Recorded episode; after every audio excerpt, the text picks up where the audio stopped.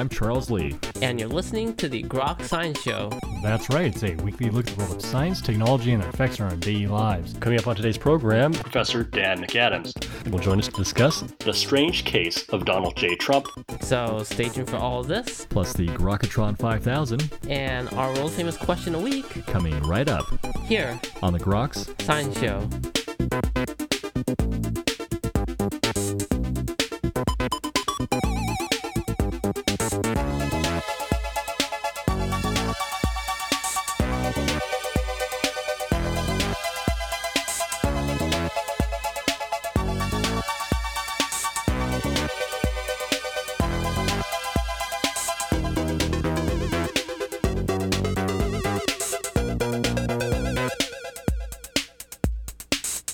Welcome back to the Groks Science Show. Well, the office of the presidency of the United States attracts a certain type of individual whose psychological makeup needs to be of a particular sort perhaps no more so than 45th president. And joining us today to discuss the case of the 45th president is Professor Dan McAdams. Dr. McAdams is the Henry Wade Rogers Professor of Psychology and Professor of Education and Social Policy at Northwestern University. He's the author of nearly 300 scientific articles and chapters and seven books on personality development and psychological biography. He has earned numerous awards and has written several works for a popular audience, including his most recent release, the Strange Case of Donald J. Trump, A Psychological Reckoning. And Professor McAdams, we're very pleased to have you today on the Groks Science Show. It's great to be here. Thank you. Fascinating book, certainly a timely book, in which you put our 45th president on the uh, analysis table. I'm curious how you decided to writing this book. Well, it wasn't my idea originally. Four years ago, the Atlantic magazine, Atlantic Monthly, asked me to do a piece on Donald Trump when, during the Republican primaries. And I didn't know much about him at all at the moment, at that time. So I just did a deep dive uh, for a month or so and learned, learned all kinds of things, focused on a lot of uh, reputable biographical sources, and put together an essay sketching out some of the major dimensions in his personality I didn't think he was going to win the election. I mean, who did? But he did. And then I found myself like a moth drawn to the flame over the next two or three years and did a much deeper dive during that time. And it eventuated in this book. The book draws from personality developmental and social psychology. It tries to make sense of what kind of a person Mr. Trump is. What is it like to be him? And in that regard, it's not diagnostic. It's not about mental health. It's not really putting him on the couch. You mentioned you draw from all these different sources. How reliable do you think then is, is the sketch, the sort of approach been used with other individuals with good reliability in terms of determining their personality? Yeah. Well, there's a couple of different issues there. First, you know, what sources do you draw on with respect to Mr. Trump's life and so on? And there are some very good biographies that have been written, pretty objective, evidence based. Gwenda Blair wrote one, Michael D'Antonio. So I spent a lot of time with biographical sources. And of course, I read Mr. Trump's books as well and the books that he co wrote. And then you sort of follow things in the news and so on. The other part of it is the concepts that you use. And so I stayed away from clinical concepts. Ideas having to do with mental health and so forth. It's too easy just to sit back and kind of make these pronouncements like that. I wanted to focus instead on well validated research evidence regarding concepts in personality and developmental psychology. I had done this once before. I wrote a book on George W. Bush back in 2011. It came out through Oxford Press, and uh, I, I adopted that. There's certain things that you look for when going through these sources that give you insight in terms of the personality. Uh... I have a I have a model for personality. I see it in terms of three layers. There's the layer of the social actor, which has to do with your basic dispositional traits that sort of shape your style of performing in the world. Each of us is like an actor, and we're out there performing our roles. And there are these traits out there like extroversion and conscientiousness that shape that. And then you go deeper to the second level, what I call the motivated agent, which has to do with people's goals, values, motivations. And finally, and for me, most importantly, is that third level, what I call the autobiographical author actor, agent, author. From the standpoint of an author, the question is what kind of a story has the person created in his or her mind to make sense of their lives? And this is where Donald Trump becomes so interesting. I resisted this interpretation for a year at least or two, but finally I had to come around to the idea that he's really different from everybody else on the planet almost, certainly different from anybody I've ever studied, in that there's no third level there. Mr. Trump does not have a story in his mind about how he came to be and where his life is going, which is to say, he doesn't have what personality psychologists call a narrative identity. And a narrative identity is this story in your mind. It's a reconstruction of the past. You know, all these events from your past, you're sort of living in time. You've got one eye on the past, how I've come to be, how I've changed over time. And then you've got an eye on the future. Where is my life going? You know, beginning, middle, and ending. We all sort of do this naturally, that is, except Mr. Trump. He is, by contrast, what I call the episodic man. He lives in the moment, the emotionally vibrant, usually angry and combative moment, like a boxer in the ring, constantly fighting, and it's always right here in the moment. He's not looking to the distant future. He's not thinking about the past. He doesn't live in time the way most people do. It's, it's, rather odd because he makes these pronouncements of his past, of him being a self made man. He has this biography, but this, you say, doesn't really play into his internal dialogue of who he is. Yeah, good point. He has a sense of his past, and he'll tell you he's pretty much the same as he's always been, which is to say, great, fabulous, beautiful, a stable genius he's able to make attributions about himself, as we all do. We all have trait attributions, which is to say, we are all social actors and we recognize our attributions. We see ourselves out there. So Mr. Trump knows that he's a socially dominant, extroverted, somewhat disagreeable person. He knows all that the way the rest of us do. Those are attributions, but he doesn't have an internal narrative that that kind of charts how he's come to be and where his life is going.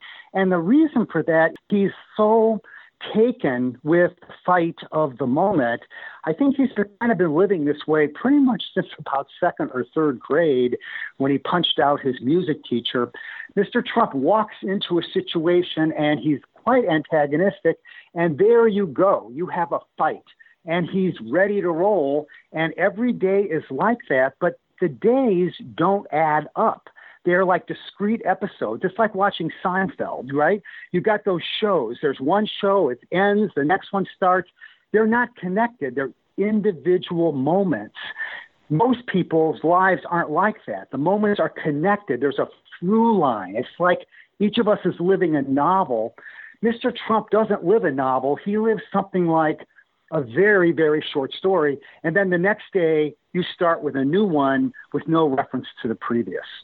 I mean, this almost sounds like the movie Memento, anterograde memory loss. Is it something like that? Yeah, Memento's a great example. I thought a lot about that. You know, people want to say, well, you know, this is a cognitive deficit, right? He, he doesn't have any memory. It's like, no, it's not quite like that. I mean, the, the movie Memento is pretty extreme. He wakes up every morning and it is a completely new reality for him. It's not, you know, we're not talking about a cognitive deficit here. Mr. Trump decided to live his life that way. He's motivated to live his life that way. He sees no point in living it ever any other way. And again, I think that boxer in the ring is the appropriate metaphor. If you're fighting for three minutes in the ring, you ain't got time to think about like yesterday or what's coming up tomorrow. You know, you right now have to like go at it. If you let your guard down for a moment, you're going to be obliterated by your opponent. Mr. Trump relishes life that way. He wakes up in the morning ready for a new fight, and it could be completely new. I mean, you know, it, it, it really is sort of interesting. So, like on Monday, you'll he'll have a fight with somebody. Let's say it's Nancy Pelosi, and she's the worst person in the world in his mind, and he'll trash talk her and so forth. On Tuesday, he may need her for something because it's a different battle, and so he might sweet talk Nancy Pelosi on Tuesday. And on Wednesday, he, he doesn't even he barely knows who she is on Wednesday because on Wednesday it's a completely different fight. It's a different moment and it doesn't add up. So yeah it's sort of like the movie Memento but in Mr. Trump's case I think it's a matter of choice. And this has worked for him. There's some really good things about approaching life this way. For one authenticity.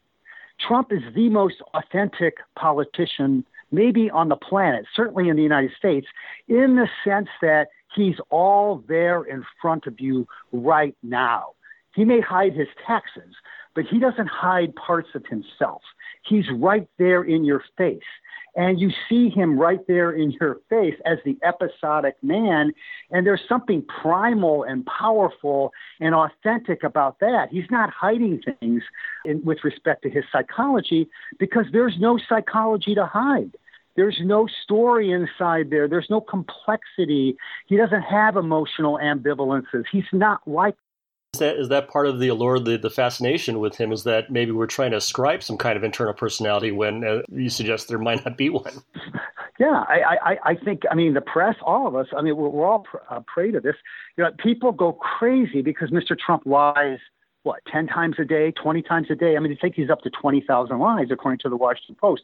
Well documented lies. These aren't little opinion lies. These are lies like the sun comes up in the west now, he never said that, but it would be like that. And you go, no, the sun comes up in the east. He goes, no, no, no. The sun comes up in the west. I know that. Well, you're wrong, Mr. Trump. Well, some of his lies are so blatant that they sort of defy chemistry, physics, and common sense. But there's a lot of them like that. Okay, so like, how how can you how how can you do that? Like, wouldn't you be ashamed the next day? Wouldn't you feel bad about that lie? The next day, he's not thinking about that lie because he's in a different fight on the next day. So there, there are ways in which this really works well for him, this approach to life. On the other side of it, if you want a president to take charge of something that has a long term ramification to it, like we need, let's say, to fight a war, or let's say we need to defeat the coronavirus, something long term that requires a long term perspective and the marshaling of expertise that goes beyond the self.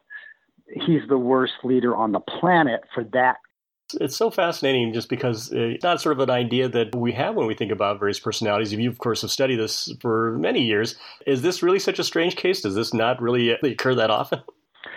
Miss, I've met my match with Mr. Trump. I have spent two and a half decades pushing one idea in psychology. It's my thing this idea of narrative identity. And the proposition here it always been fairly uncontroversial is that people create stories to make sense of their lives and that these stories are evolving culturally shaped narratives in the minds of each of us and if you want to understand a person in a deep way beyond their traits and motives, you have to understand the story. And I've like fought this fight in personality psychology and published these books and done this research uh, to kind of show this is the case. And now, voila, I run into the grand exception to the rule, the most powerful man on earth.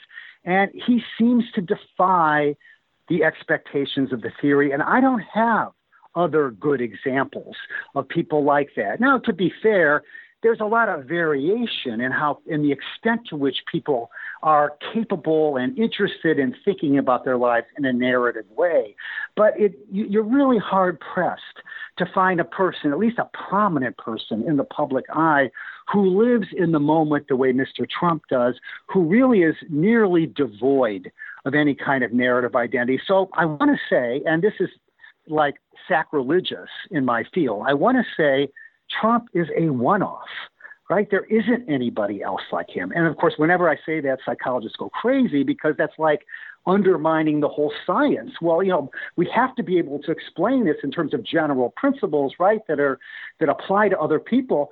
And I'll say, yeah, in general, but this case is way strange, folks. It's not just that he's narcissistic. It's not just that he's malevolent those things are like predictable and easy to deal with. What about this episodic thing? I mean, what does it say about our own psychology, our own ability to form these narratives that we're now having someone who might not have an internal one? Yeah, it's it's interesting with respect to a leader because not only do nearly everybody out there has a story, but presidents of the United States, and I think leaders, other uh, leaders in many different fields, for example, CEOs and so forth, not only do they typically have their own life story, but they project that narrative and a broad narrative onto their people, be it you know their company, their nation, or whatever. Take George W. Bush or Barack Obama, both very different people, but they both had very strong what I call redemptive narratives about their own lives. Bush was one about like finding Jesus at midlife and overcoming his drinking problems. Obama's was a kind of narrative of latching himself onto this great story of progress and civil rights. But in both of those stories, even though they're very different, the person sees himself at the center and evolving and changing and moving from the negative to the positive. Americans love redemptive narratives, and politicians usually play into them. They'll talk about America as living a redemptive narrative in one in one way or another. We're getting better over time. You know, we're a favored nation. We're the city on a hill. Ronald Reagan, Bill Clinton, they talked about this in rhapsodic kind of terms. Pretty much every president has. And then you've got this one. Donald Trump, first of all, different because he doesn't have a story for his life.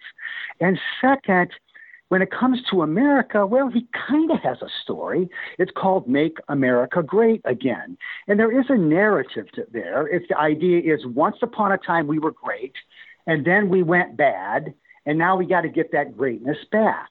So there is something to that. Uh, so he is able to like evoke a story in other people, but it's not in any way connected to his life. And in a way, it, it's more really like a slogan than it is like a compelling American narrative. What do you, what do you think this then says for thinking about our current president and proceed uh, as we go forward in the future? Well, that, that question kind of takes us out of psychology and into more politics and, and so on. And we all have, you know, each of us has his, his or her own sort of prevailing views. And, and uh, with respect to Mr. Trump and his presidency and how it relates to us, he's just so different. I mean, the Dem- the Republican Party is in a really interesting quandary here because this is a party that has stood for certain things the rule of law, small government, and so forth, balanced budgets over the years. And people have talked about how the party has morphed a bit and sort of met Trump. And so it's not just Trump who's sort of transformed the Republican Party, but it is interesting to imagine, like, well, what is the Republican Party going to be like when there is no Donald Trump? Now, you know, he may win this election. Well, let's say he doesn't, but but even if he does win it, someday there will be no Donald Trump, and there will still likely be a Republican Party. And what will it stand for? I don't know if there's another figure who can kind of promote the sort of agenda that Trump has promoted in the Republican Party that, that would be compelling. So I, I think that's kind of an interesting question. What, what's what's the world going to be like from the standpoint of Republicans once Trump is gone, and so forth. Uh, there's other bigger issues though that have to do with our democracy, and these are sort of related to Trump's psychology. The fact that he's the episodic man, that he's primally narcissistic, and so forth. What that has bred is a kind of authoritarian approach to government, like really we haven't seen in a president before. No respect for democratic institutions, no respect for the press, even for the other branches of government. Again, this is sort of part of his psychology in that he's living in the moment and fighting the moment and always promoting himself. But I think even if you had somebody else who had that kind of psychology, they, they might still be able to step out of it now and again and realize that there are other factors and features within our country, within our democracy, that need to be like part of the game, part of the story. But Trump can't do that, it seems, because he just can never get out of the ring. He is always boxing in the ring. He'll go and rest, he'll wake up the next morning, and he starts over. This kind of life would wear everybody else out for whatever reason. It gives him energy you know, regardless of what the election uh, results are in November, do you think it'll affect him either way? It'll just be another day uh, post election as it was beforehand, and he'll just sort of go on being this episodic man. He will go on being this episodic man. It will affect him, no doubt. He will refuse to believe that he's lost the election. He may he may not he may not be movable. I mean, we could have a very interesting constitutional crisis here. But eventually, Mr. Trump will not be in the White House. I mean, even if he wins the second time around, barring a, a death or something. I mean, he's going to have a post presidency period. And I think he will continue on in that episodic manner. He will find new battles to fight. He always does. He's been fighting them pretty much in the same way since he was very young. I don't see change. Mr. Trump is the least changeable person on the planet. Barack Obama talked about this in his remarks at the convention when he, he said, well, you know, every, pretty much every president, they get into the Oval Office and they're sort of impressed with the gravitas of the situation and the, and the, uh, you know, the, the rigors of the office and the tradition here. And people rise to the occasion. They change their behavior and they become presidential. They all do it. Nixon did it, Kennedy, Clinton, Reagan. Everybody changes when they get in the White House. It makes them different because there's so many pressures. Donald Trump doesn't change. He's a primal force fighting to win each moment, and he's going to be that way, I think, up until the last breath. We were just talking with Professor Dan P. McAdams. He's the author of the new book, The Strange Case of Donald J. Trump A Psychological Reckoning. And Professor McAdams, thank you so much for joining us today on the Groks Science Show. My pleasure. And that's all for this week's edition of the Groks Science Show. Make sure you tune in next week for more from the world of science and technology. If you'd like to contact us here, you can email us at science at groks.net. For Groks Science, I'm Frank Ling. And I'm Charles Lee. Make sure you also see us on the web at www.groks.net. Have a great afternoon and keep on grokking.